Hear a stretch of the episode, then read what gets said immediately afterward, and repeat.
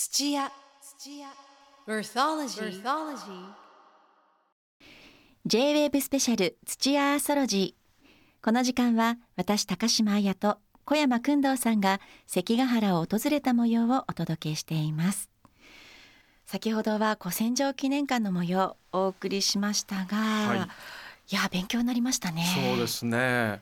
あの僕が一番意外だったのはやっぱり関ヶ原というその言葉に引っ張られるせいか、だだっ広い大草原で合戦が行われたイメージないですか、あります、ええ、それがこうね町があってえ焼き尽くされてそれで畑があってその上で戦ってたわけですよね。そうですね、えあのその感じを体感できるシアターもすごかったですよね。のシアターは迫力ありました。椅子が本当にゴゴゴ揺れたり風が風が吹いたりとか。戦の中にね、ええ。まさしくいるような感覚になってそうですね。面白かったですえね。え、あれやっぱりあの時代に生まれてなくてよかったなって改めて思いました。安堵しました、ね、安堵しました。あんなところに「お前行け」って言われて刀渡されたりしたら、もうたまんないですよ、はい。え。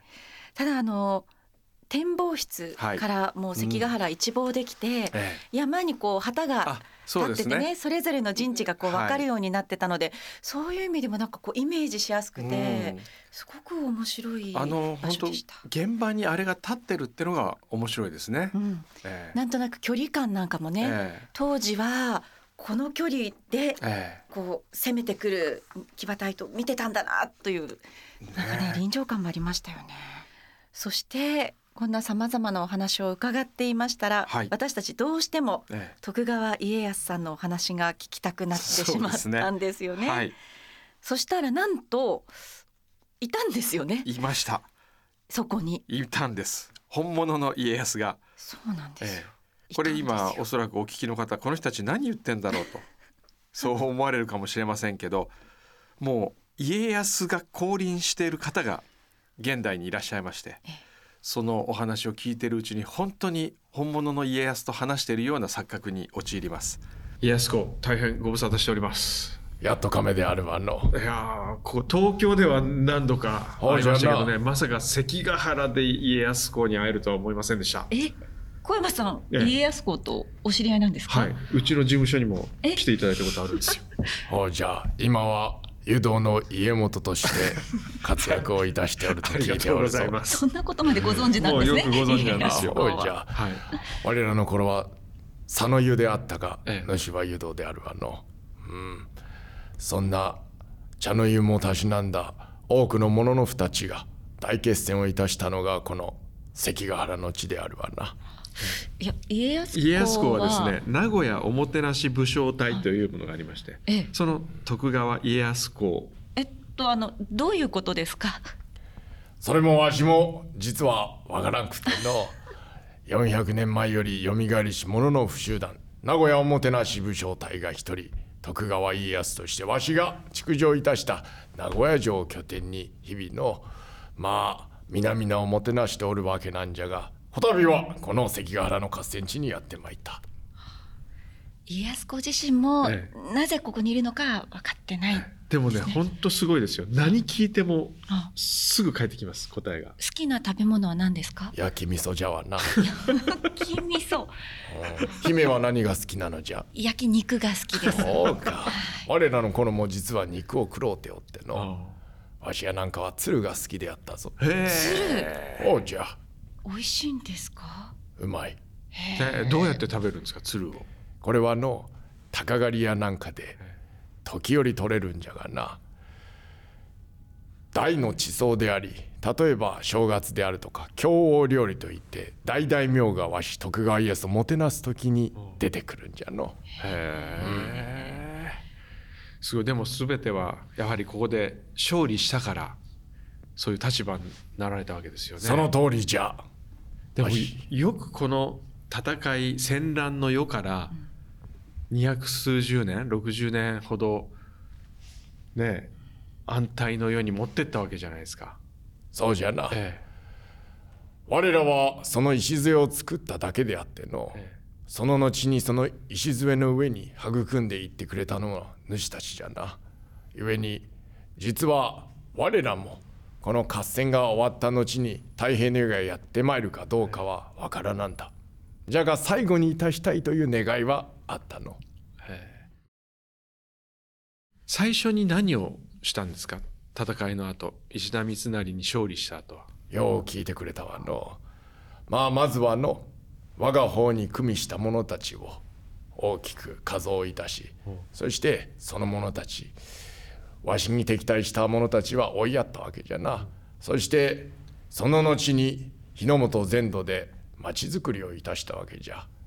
この日の本というのはのもう鬼の乱以降100年以上戦の世であったがゆえにな。もう戦で世が成り立っておったわけじゃ、主たちの言葉で言えば経済じゃな。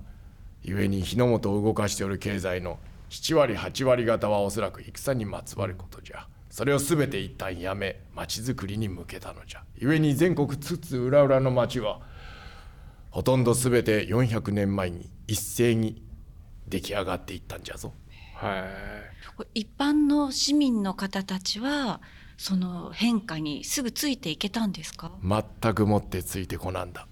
おそらく我らが大きな合戦をしたことも知らなかったじゃろう、お主たちの言葉で申す情報というのは正しいことが前提じゃろ、我らの頃は情報ということを手に入れることすら難しかったわけじゃ。故にわしは書状を書いたりの相手の気持ちを確認するために要はただの噂ではなく情報にするために正確さ角度を高めるために確認をした。故にのわしは合戦に勝ったと思うのじゃが民は情報を手に入れることはできなんだでな。何が起こっておったか全く知らなんだと思う。はい。今の時代も町づくりっていうのは非常にこう皆さん興味があるところですけど家康公最初に町づくりをやると決めた時は何をするんですか？やはり風土を考えるわの風土の。要は町を作るのは10年もすれば景観が変わるわけじゃな。100年もすれば風景が変わるわけじゃの。じゃがここまでは人の手でできるがその後は1,000年経った後にどのような人が住まう場所になるかどうか風土を考えんといかんの。じゃな。故に民がどのようなものを望みそしてどのような暮らしをしているかというのを、まあ、知ることが大前提じゃな。故にわしは鷹狩りをいたしており全国各地でいたしのじゃが民がどのように住んでおるかどのような作物を育てたいと思っておるかどのようなものの負を嫌っておるかということをつぶさに調べてまいった。がゆえに一生涯に1,000回以上鷹狩りをいたしたんじゃぞ。鷹狩りはそういう意味があったんですか？そうじゃ。あとは町づくりにとって寛容であるということはの全てのものがその町で回るということが実は大切であっての。循環の世の中。我らの頃は例えばわしが死んでから百数十年の後は100万人以上の都市になったらしいわな、この大きな100万人の都市は全てが周りの村と連動いたしその中で循環をいたしたということじゃな。まあ要は例えば衣をあつらえそしてそれがまあ他の大名やわしの家臣に与えるわけじゃな。そしてそれらは切り刻まれて他の着物に仕立てられる、それからそれが寝巻きになったりのそれからおしめになったりの、最後はまた切り刻んで畑へ戻しそしてまた木綿や麻や絹になりまた戻ってくるわけなんだな。最後どうしてもならんものになった場合は燃やす。その灰を畑にがないまさしく再利用で循環してますね。わしの視点から見ると現世の再利用というのはええ。どうしてもこう回っていくうちにその遠心力で飛ばされるかごとく部分的になくなってしまうものが多いんじゃそこに銭やまた新たなるエネルギーと呼ばれるものをあ加味するわけじゃろ。それが我らの頃はいらないということがあ特徴であろうかのうと思う。今この現代 SDGs という言葉があるんですけど知ってましたか？無論じゃ。これは大まかに申すと世界中でエコロジーなるものを大切にしようという運動であるわな。もともとこのわしが調べたところエコロジーというのはエコノミーというものに自然なものをくっつけるという経済学用語であったらしい。がゆえにやはりは取得ガイアスとしては大切なものは金銭が回る。人々の思いも含めて回るということが大切であるがゆえに SDGs というのは応援したいと思うである実はこの話熊健吾殿と話したことがあるのじゃ。名古屋城の本丸御殿での先ほどの風土の話も実はいたしての長く我らがこの地に建物も人も暮らしていくにはやはりより長く考えることが肝要であると、うん、それにはエコロジーというのは大切であるとわしは思うの。家康殿が見て今の日本、まあ、世界でも足りないところこうしたらいいのにっていう何かありますか？アドバイスは。知足という考えじゃな。樽を知る。そうじゃ。うん、おそらくは何か足りぬのではなく、多すぎるんじゃな。うん、我らの頃というのはの合戦でもな腹が減って急に体が動かなくなるということが一番恐ろしかったわけなんじゃな。故に合戦の時は10合ほど食べるものもおった。へえ、うん、じゃが今は聞いてみると病になる者たちは食べ過ぎで病になる者たちが多いとよく聞く我らの頃とは反対だでな窒息やはりもうお主たちは全て持っておるのではないかと我らの視点からは思うわの。なるほど十分だと。なるほど土屋アーソロジーこの時間は徳川家康公へのインタビューの模様をお送りしています。江戸の頃はこういう知恵があってみんな忘れてるんだけど今もう一回やったらいいっていうものないですかね我らの頃というのはのもう少し主たちの言葉で申せば本能かのそれに近づいておったわの要は我らの頃というのは裏切ったり他を殺めたりそれから人のものを奪ったりすることはいけないことではなかったのじゃ。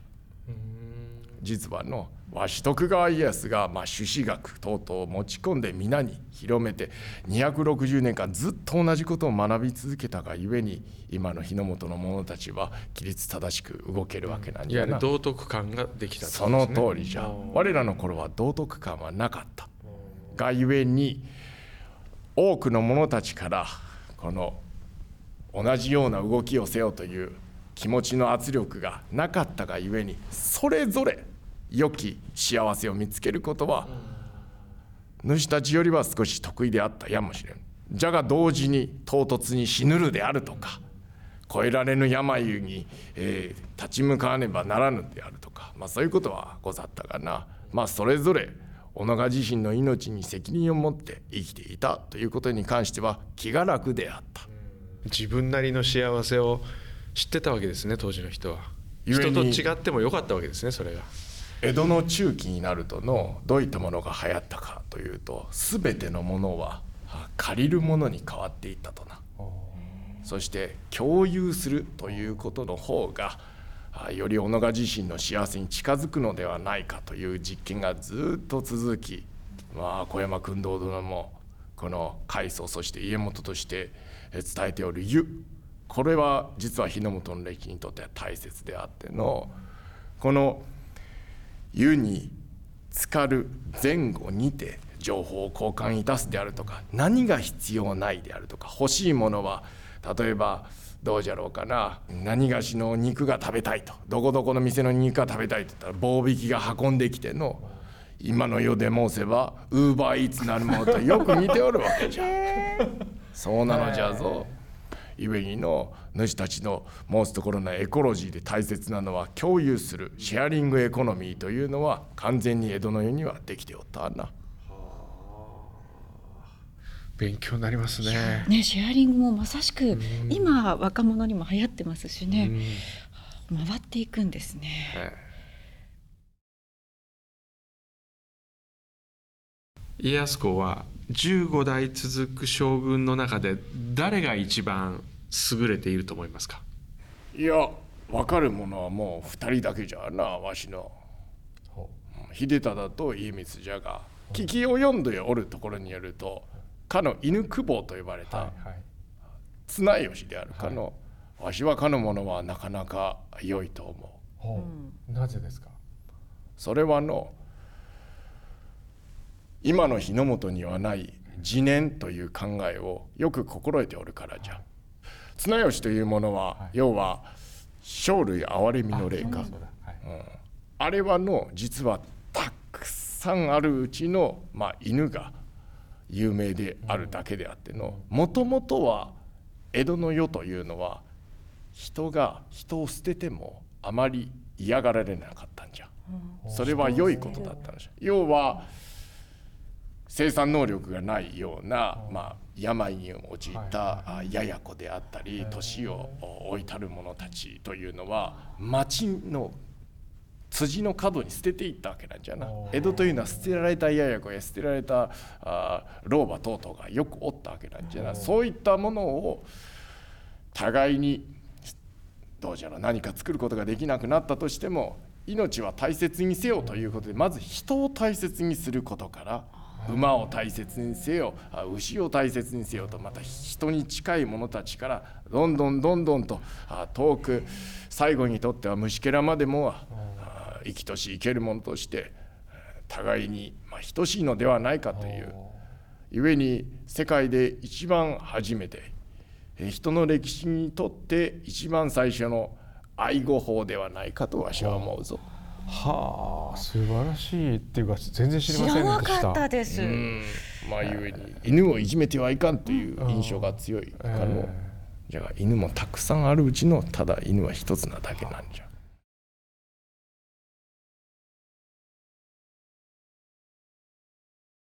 私個人的な質問でいいですか？家康公お子さんもたくさんいらっしゃると思うんですけども子育てって大変なんですけど何か子育てしてる人にアドバイスありますか？わしは失敗の連続じゃが良いかの。ぜひ。一人目は川へ川へで育ちすぎて信長殿に切腹を命じられた。二人目は厳しくしすぎて秀吉殿のもとに立ってしまった。三人目でようやくうまくいったわ。し徳川家康でもよいか。ぜひ。それは親以外の各年齢の者たちにたくさん合わせることじゃ。何が大切なのかというのはわし徳川家康は親として与えたい気持ちは多かったが受け取る方の受け取り方で全く変わってくるがゆえの選ばせるぐらいたくさん見せると良いとわしは心得る。がゆえにわしから直接言うのではなく家臣や坂しき者たちに合わせて老いたる者も若き若き者も皆に合わせるとその者が勝手に選択していく。がゆえに選択できるほど選択肢を与えるのが親のまあ腕の見せ所であるとわしは心得るぞ。なるほど、自立を促すっていう自分で決められるようにしていくっていうのは大切ですね。ほうじゃな。実はわし幾年か前にの綾姫の子育てに関する書籍は読んだことがあるぞ。ありがとうございます、うん。家康公幅広いですね。やはりわしも子育ては随分と苦労いたしたでな。現世のあ者たちはどのように考えるかというふうに。お恥ずかしいいや今回この関ヶ原で家康公にお会いしてお話を伺って改めて思ったんですけど我々よくね江戸時代は非常にこうエコな時代とええ。いう話はイメージでは聞いてましたけど家康公自らの口で語られたその具体例を聞いたらね、はい。納得しましたね、ええ。家康公本書いたらどうですかね？260年後の君たちへみたいな教書にて。熊健吾と教書どうですか？いやいや。小山君堂と教授いいんじゃないですか。家康公は今どうやって情報を得てるんですか？服部半蔵正成。忍び集団から。まだまだ聞きたいことねいや聞きたいことありますけど、ありますねはい、はい。ありがとうございました。ありがとうございました。ありがとうさんじゃった、また会おうぞというわけで徳川家康公のお話をお送りしました。いかがでしたか？本当にこう本物の家康公が降臨したような気分になりませんでしたか？なりました。あの最初はええ。ちょっと家康公が現代にいて、ええ。ちょっとコスプレした人かなぐらいにしか思わなかったです思わよねなかったんで、ちょっと違和感もあったんですけど、はい。話してるうちにもう本当に家康本人が目の前にいるような感覚にはい。陥ってきまして、はい、あの言葉もうん重みがあるんですよね。重みがあります感し触があって。眼蓄あるし現代のこともとても勉強されてますね。勉強家ですよね。ええ高島さんどんな話が印象に残りましたか？いやーいろいろあの昔はこう人々がうん街角に捨てられてああはいいて、はいだけれども、まあ、それは道徳観みたいな教育がなされてなかったからこそはい。の出来事であったけれども、えそういった時代えに、うん。あの生類憐れみのうん。例をあ犬奉行がね、はい考えてで人々を大切にしようっていうところから始まったんだよっていう、うん。歴史で私勉強してない、そうですよね、はい、話を聞けて。我々のイメージだと綱吉はこうねうん。犬好きでみたいな、そういう印象しかなかったですけど、ええ。やっぱりあの家康様の話を伺うとですよ、うん。これもある意味 SDGs ですよね。一つですよですね。ええ。ね。工藤さんは、僕はそうですね。やはりシェアリングエコノミーがうん。すでに江戸時代にあったという話ですかね。あとはまあどれも良かったけど、まあ、道徳観がうん。かつてはなくてうん。それを家康が朱子学を入れたことによって日本人に道徳観が生まれていったというはい。お話も面白かったですね。その道徳観がないからこそ幸せの形っていうのも人それぞれで、うん。みんなこれが幸せなんだと思わずにそれぞれの中にそれぞれの答えがあったっていう、これは今学ぶべきだなと思いましたね。ですね、ええ。みんな違ってよくて、うん。その中にそれぞれのね幸せが見つけられたらいいななんていうふうにも思いますが、はい、でも改めて、うん。江戸って今あ勉強する価値のある時代なんだなと思いました。本当ですね、ええ学ぶべきことたたくくさんありそうですよね。はい。